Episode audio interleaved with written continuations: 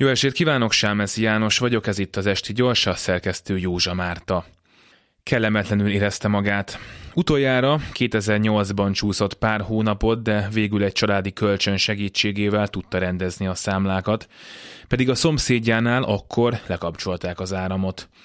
Bár sajnálta a nénit, akinél, amíg élt, nem lett többi áram, azért volt benne némi büszkeség azért, mert a válság ellenére a feleségével együtt talpon tudtak maradni.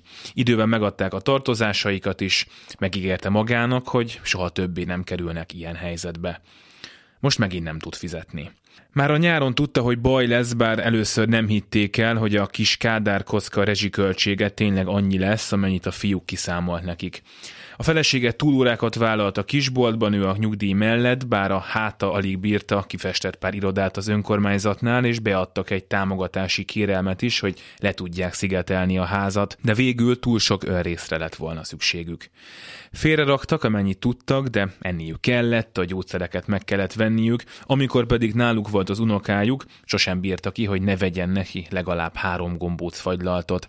Van, amin nem spórolunk, mondogatta. Már az októberi és a novemberi számla hideg zuhanyként ért fel, a decemberi százezer forinttal volt magasabb, mint egy évvel azelőtt. Tudta, hogy a következő gázszámlát nem fogják tudni kifizetni.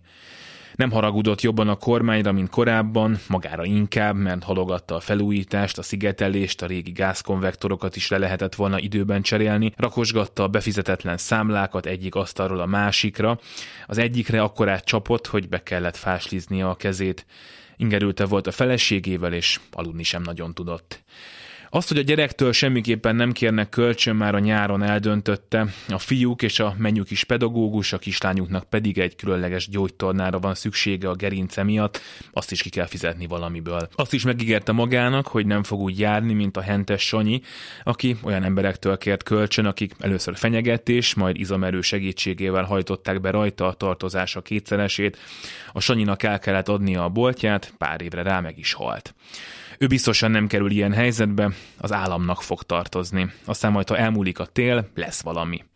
Biztosan lesz valami. Szégyelte magát, amikor elrakta a számlákat a fiókba.